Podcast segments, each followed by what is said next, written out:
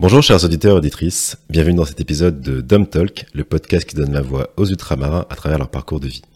Ici on discute des problématiques des peuples d'outre-mer, représentés par la Martinique, la Guadeloupe, la Guyane, la Réunion et Mayotte, soit une population de 2,2 millions d'habitants et 3,4% de la population française. Je suis Nicolas, un jeune martiniquais sensible aux questions liées à la communauté afrodescendante et notamment antillaise. Aujourd'hui, j'ai le plaisir de recevoir Brandon à mon, micro. Bonjour Brandon, comment vas-tu? Bonjour, ça va, merci et toi? Bah, Ça va très bien, ça va très bien. Euh, je te remercie de, voilà, d'être, de venir participer à, cet épisode. Euh, est-ce que tu pourrais commencer par te présenter et nous dire de quel département d'outre-mer es-tu originaire? Très bien, bah, du coup, moi c'est Brandon Martial, j'ai 26 ans et je viens de la Guadeloupe. D'accord, très bien. Combien de temps as-tu vécu en Guadeloupe? Alors j'ai vécu en Guadeloupe euh, jusqu'à mes 18 ans. Ensuite je suis parti euh, pour mes études et euh, depuis ben, je, suis, je suis à Paris. D'accord, ok, très bien. Quel souvenir as-tu de la Guadeloupe du coup? Alors pour moi la Guadeloupe, ben, c'est souvenir d'enfance, hein, donc avec la famille, souvenir de jouer avec, avec la sœur, la plage, la rivière, le soleil, tranquillité, voilà. D'accord. Que de, que, de, bons souvenirs. Exactement. Et les repas aussi, surtout. Après, c'est... Quel genre de repas, du coup Ah, bah, c'est les repas de, de maman, hein. Donc, avec euh, Colombo, d'Ambry crevette, euh, calalou, voilà. Tous les bons plats de, de chez nous, quoi. Il, il, il y a quoi dans le calalou Je connais pas. Alors, calalou, euh, bon, moi, je suis pas un expert, mais c'est une sorte de plante un peu, on va dire, comme épinard et c'est, fait avec du riz et puis du cœur à cochon. Donc, c'est un plat de, voilà, un peu de chez nous côté euh, voilà côté parce que j'ai une famille un peu euh, côté euh, indien et voilà d'accord. Et c'est ton plat c'est un de tes plats préférés? Oui. Et qu'est-ce qui te marque le plus dans le mode de vie en Guadeloupe? Pour moi c'est ce, ce, côté on va dire je veux dire on va dire de tranquillité dans le sens où quand on va prendre la voiture, on est plus en mode tranquille qu'ici. Ici, quand on prend la voiture, on prend la route, on est énervé parce qu'il y a des embouteillages, on s'arrête tous les 500 mètres à cause des feux, des stops. Euh, en Guadeloupe, quand on prend la voiture, on sort, on on n'est plus en mode tranquille. C'est pour ça que je disais que voilà, ce qui manque le plus là-bas, c'est le côté euh, tranquillité. Quoi. Donc la, qualité de vie en tout cas. Exactement, on va dire ça comme ça. Pourquoi tu es parti en France hexagonale?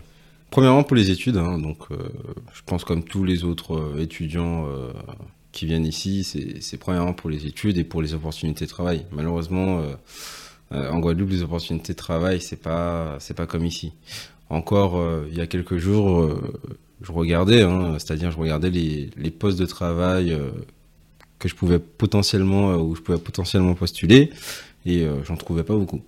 D'accord. Parce que tu as fait quoi comme étude du coup? Alors moi j'ai fait un, master en management et conseil des systèmes d'information. Voilà, depuis du coup je suis chef de projet en informatique. Ce sont pas des postes très présents du coup en Guadeloupe?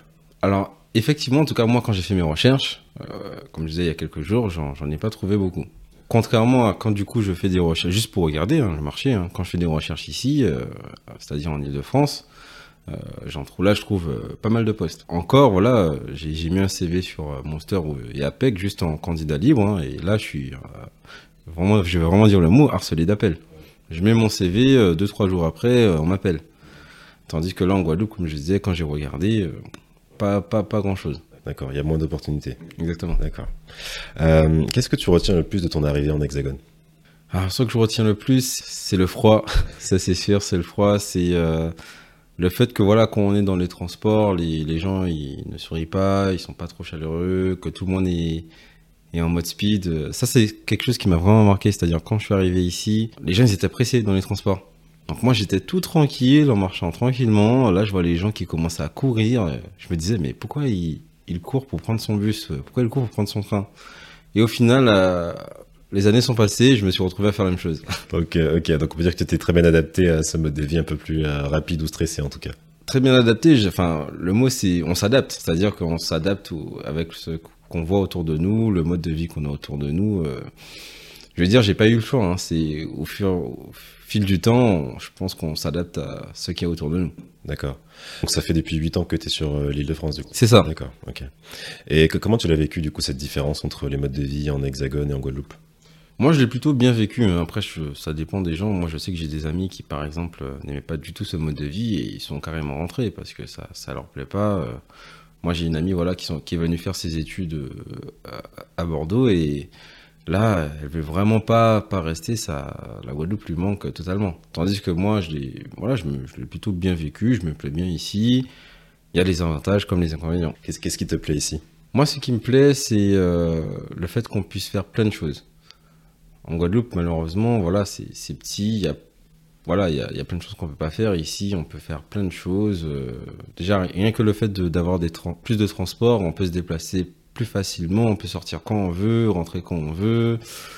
Euh, au niveau de la, même la nourriture, on peut commander à l'heure qu'on veut, avec Uber Eats, Deliveroo, c'est voilà, c'est tout un tas d'avantages. Après, il y a les inconvénients aussi, mais c'est tout ce côté voilà qui, qui, qui, me plaît quoi. Et aussi surtout le la diversité en termes de culture. C'est vrai qu'en Guadeloupe, on a notre culture à nous. Ici, il y a différentes communautés, donc euh, si, on, voilà, si on est assez ouvert d'esprit, moi, ce que j'aime bien, c'est qu'on peut voir différentes cultures. Tu as pu faire des, des rencontres, euh, de nouvelles rencontres?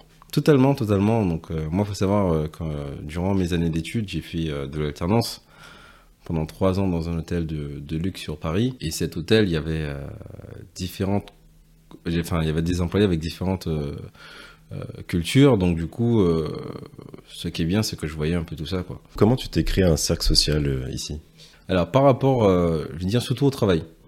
Je sais que quand j'étais à l'école, je sortais pas trop avec euh, mes camarades de classe. Non pas que je voulais pas, mais bon, euh, voilà, c'était un peu chacun était dans son coin. On, s'entendait bien, on rigolait bien à l'école.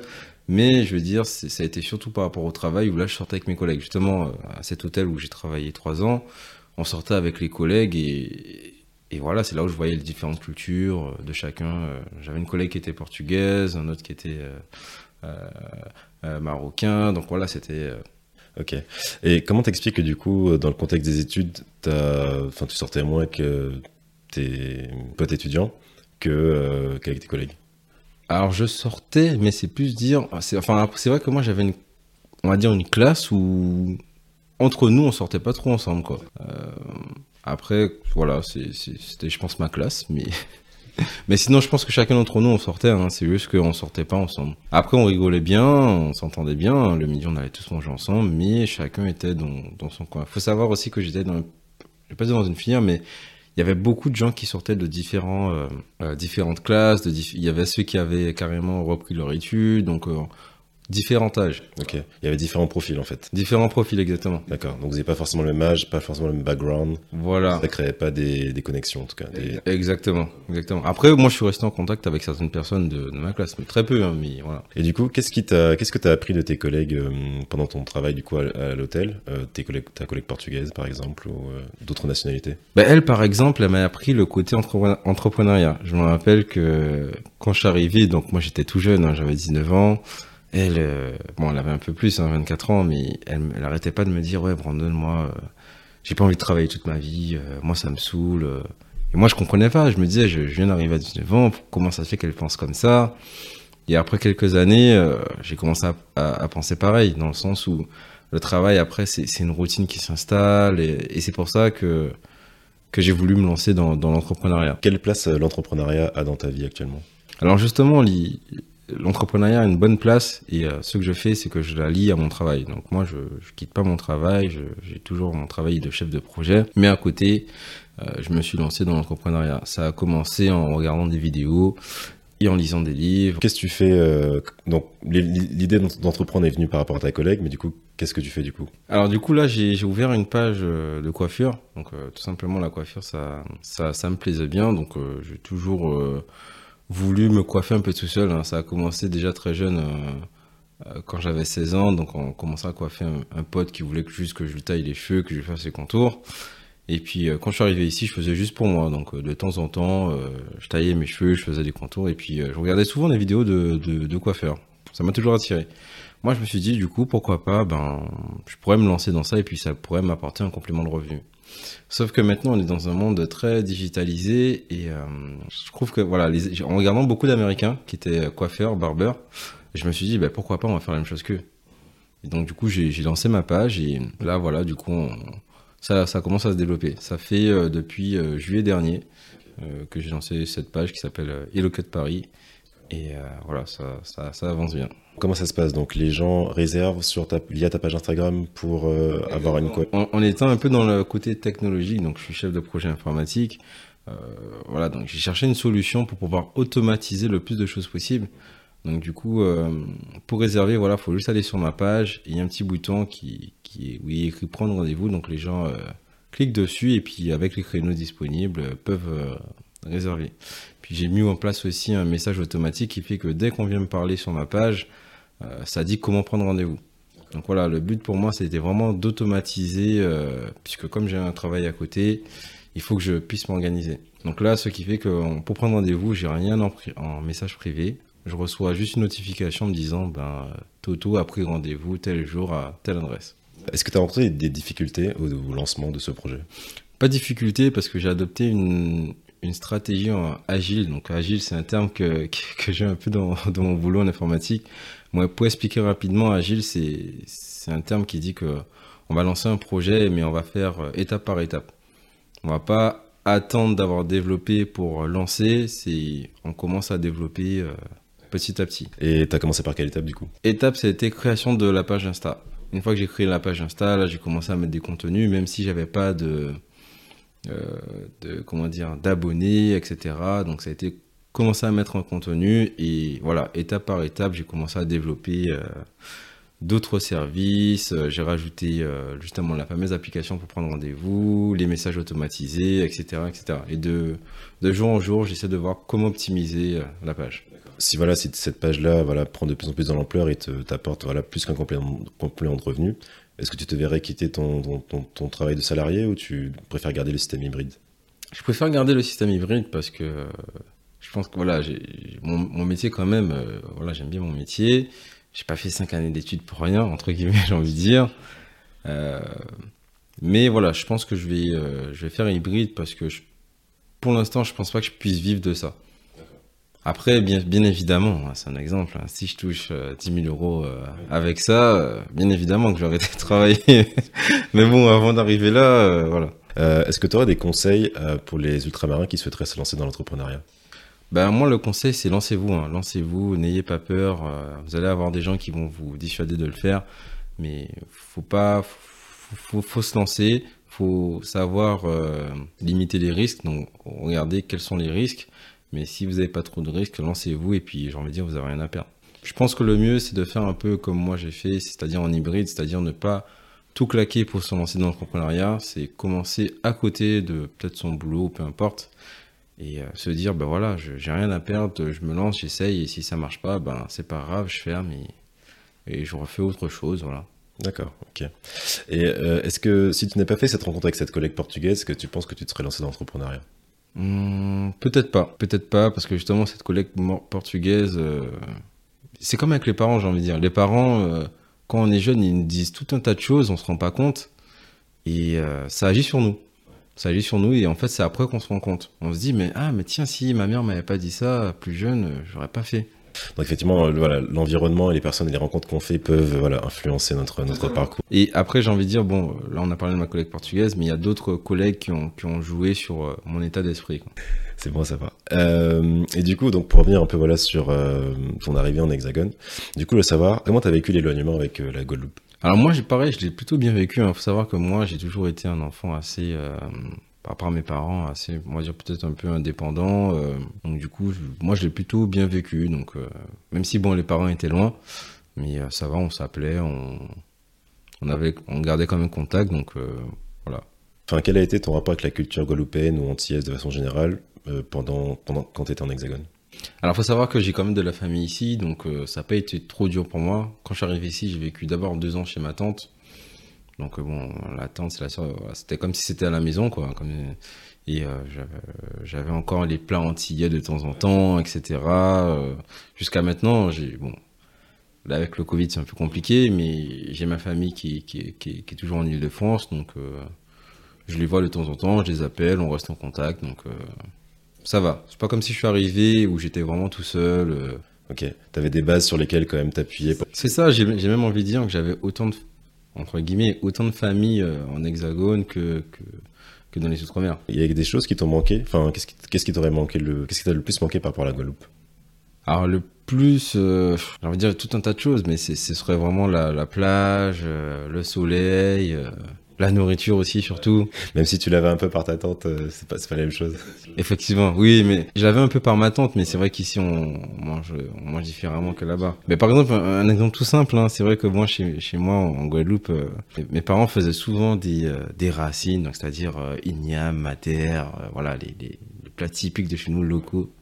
mais et moi, j'aimais pas ça. J'aimais pas ça quand j'étais petit. Euh, à chaque fois, quand ma mère me disait oui, on a, j'ai fait du fruit à pain ou voilà des, des, trucs comme ça, je disais ah non, euh, j'ai pas envie de manger ça. Euh, ou des bananes vertes, comme on dit chez nous, poyo. Euh, tandis que là, maintenant, quand je retourne en, en vacances euh, et qu'ils me font ça, je suis vraiment heureux. Je me dis, ah ouais, c'est, ça m'a vraiment manqué. D'accord, ok. Donc, euh, ouais, donc tu dirais que, enfin voilà, c'est le fait d'avoir quitté l'île qui t'a permis d'avoir un regard différent sur certains plats et certaines choses, totalement, en tout cas de re redécouvrir peut-être? Totalement, totalement, totalement. Après, moi, j'ai envie de dire aussi, euh, du coup, ici, j'ai découvert de nouveaux plats. Enfin, des trucs que je mangeais pas du tout, euh, comme par exemple tartare de bœuf. Euh, moi, me dire à, à l'époque manger de la, la, viande crue, c'est pas possible. Ouais, oui, chez nous, chez, chez nous, c'est un concept ah, qui n'existe pas, pas, effectivement. Si tu, si tu cuis pas la viande, non, c'est pas possible. Moi, ben, j'ai un oncle, lui, ça passe pas. Lui, si la viande n'est pas cuite, il mange pas. C'est juste pas possible. Ah, même euh, saignant bleu, chez nous, non, non. C'est, ah, on veut que ce soit à, à, point minimum. Ah oui, voilà, exactement, exactement. Mais moi, du coup, c'est quelque chose que j'ai découvert ici et, et franchement, voilà, ça va, j'aime bien, quoi. Est-ce que tu cuisines guadeloupéen chez toi un petit peu. Alors moi, faut savoir que je suis pas très cuisine, euh, mais voilà, je me, je me débrouille un petit peu. Ma mère, faut savoir qu'elle est cuisinière, donc euh, elle m'envoie des petites recettes et de temps en temps, je fais des petites choses. Mais ça reste vraiment dans le simple. Bah, c'est déjà bien. Faut commencer par là. Oui. Après, euh, comme j'ai dit, franchement, la cuisine, c'est pas mon truc. Si c'est pas son truc, on on n'a pas le plaisir. Voilà. voilà. Tu fais des Uber Eats du coup? Pas tout le temps, pas tout le temps. Parce que bon, ça, c'est un coût, mais, euh, mais voilà. Oui, c'est un budget. Hein, Est-ce que tu penses revenir un jour en Guadeloupe? Ah oui, ça c'est sûr. Déjà pour, euh, pour les vacances, mais euh, je pense à long terme, euh, je vais rentrer après pour justement retrouver un peu cette, euh, on va dire ça comme ça, mais cette tranquillité. Le fait de ne plus être en mode pressé, ne plus être aussi en appartement, parce que bon, entre appartement et maison, à choisir, maison. C'est à long terme, oui, c'est le projet. De long terme, ce serait dans 10, 15 ans Attends. Alors là, c'est en fonction des opportunités, j'ai envie de dire. Parce que justement, comme je disais, je regardais un peu les opportunités. Si je si demain j'ai une opportunité euh, de travail euh, aussi bien qu'ici en Guadeloupe, euh, je dirais pas non. C'est toujours en veille par rapport au marché de l'emploi en Guadeloupe. Exactement. Moi, je suis toujours en veille. Euh, moi, moi, je pars du principe que je suis en veille pour tout, que ce soit pour le boulot ou pour les opportunités. Tu restes alerte. Exactement. Et est-ce que tu te verrais bah, lancer un business, une entreprise en, en Guadeloupe? Ah oui, pourquoi pas Pourquoi pas ça, ça, ça aurait été l'idée, mais pour l'instant, j'ai pas, j'ai pas, j'ai pas assez de recul pour savoir est-ce que c'est possible ou pas. Moi, de ceux que je vois, peut-être que je peux me tromper, mais ça me semble un peu, euh, un peu compliqué parce que là-bas, c'est. Je vais pas dire qu'il y a des mauvaises ondes, mais j'ai l'impression que c'est pas comme ici. Ici, tu vas lancer ton business, euh, tu auras plus de positivité. Là-bas, c'est. T'as beaucoup. Comme c'est un peu plus petit, les gens vont plus savoir et on peut te mettre les bâtons dans les roues. Quelles opportunités euh, tu as ici que tu n'as pas en Guadeloupe? On va dire, euh, je dirais peut-être la grandeur. Parce qu'en fait, ici, c'est tellement grand que, voilà, on peut, euh, j'ai même, même avec les artistes, par exemple. Ici, euh, en tant qu'artiste, euh, peu importe, chanteur, on voit des artistes qui percent du jour au lendemain, comme un exemple tout simple, Weshden, elle a percé du jour au lendemain. En Guadeloupe, c'est tout en restant dans ce côté artiste-chanteur, hein, il y a beaucoup de chanteurs talentueux. J'ai des amis, ils sont très talentueux, ils sont, ce sont des chanteurs, et, je trouve qu'ils sont mieux que Weshden, mais pourtant, ils n'ont pas, ils pas percé. Donc c'est plutôt ce côté grandeur où en fait, euh, pour n'importe quel business, hein, j'ai envie de dire ici, euh, si on a une bonne idée, on peut partir de rien et ça peut, ça peut, ça peut décoller. Et je voulais même préciser que ce phénomène aussi se fait beaucoup avec TikTok. Maintenant sur TikTok, euh, une personne euh, qui n'a pas forcément un talent spécifique va juste lancer un thème et du jour au lendemain peut décoller euh, son compte. Ok. Et du coup, tu utilises TikTok toi dans ton business? Alors j'essaye. Euh, moi du coup j'ai adopté une stratégie aussi où je me lance sur tous les réseaux, plus sur Instagram parce que bon ça c'est le réseau social où je, me sens plus à l'aise. Mais TikTok j'ai pas négligé et du coup j'ai commencé à me mettre dessus. Alors au départ bon j'avais un TikTok plutôt perso, mais là euh, je vais adopter une stratégie où je, vais le faire focus sur euh, sur ma, page parce que je pense que ça a plus de chances de, décoller dans, ce, dans, dans ce sens. D'accord. Et dans ton usage de TikTok, en, en quoi il est différent de celui d'Instagram? Instagram, pour moi, c'est plus simple parce que moi, je suis très photo. Je suis pas, je suis pas beaucoup vidéo, je suis très photo. C'est plus simple.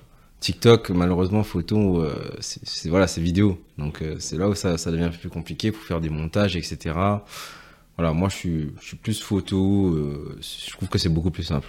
Ok, d'accord, très bien. bah écoute Brandon, on arrive bientôt à la fin de notre, notre échange.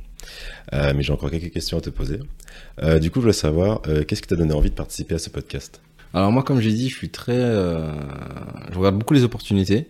Déjà, premièrement, pour moi, c'était une opportunité de, de pouvoir euh, dire ce que je ressentais par rapport à ta, ta, ta thématique. Et, euh, et puis voilà, moi, je, tout ce qui est entrepreneuriat, j'aime beaucoup, donc je trouve que c'est une très bonne idée et il faut mettre en avant les nouveaux moyens technologiques qu'on a pour pouvoir exprimer ce qu'on a à dire. D'accord, ok, merci. Que souhaiterais-tu pour l'avenir de la Guadeloupe?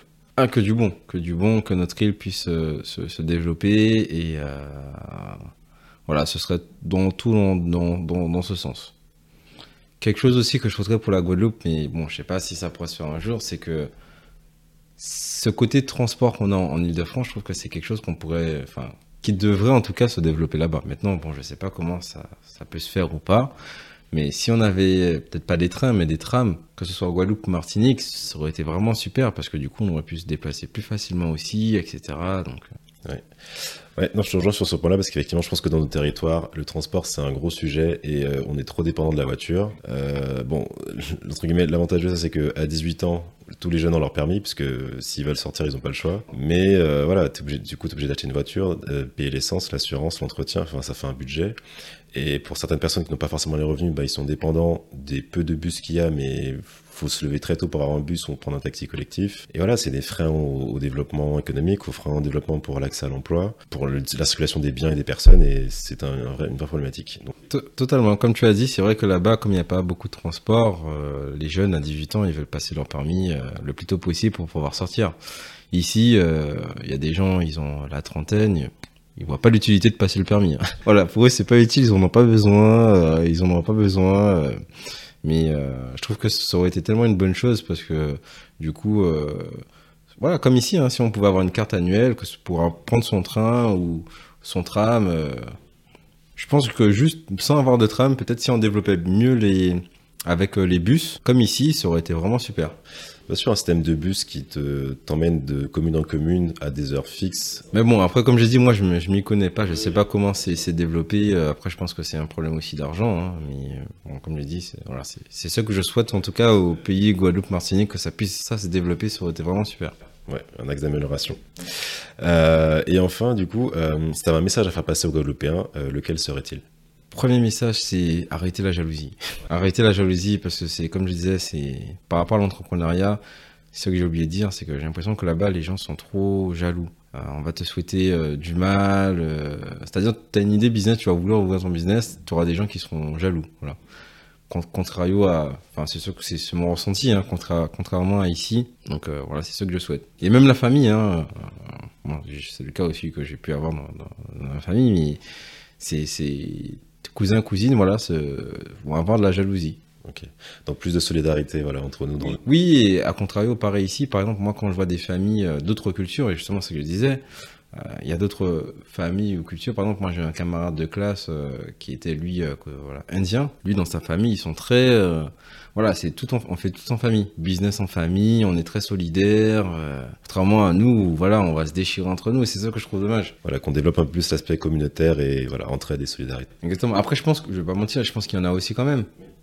mais c'est vrai que bon, parfois, voilà, hein, comme j'ai dit, moi, moi je le vois, hein, que ce soit dans ma famille ou d'autres, entre frères et sœurs, c'est c'est la guerre.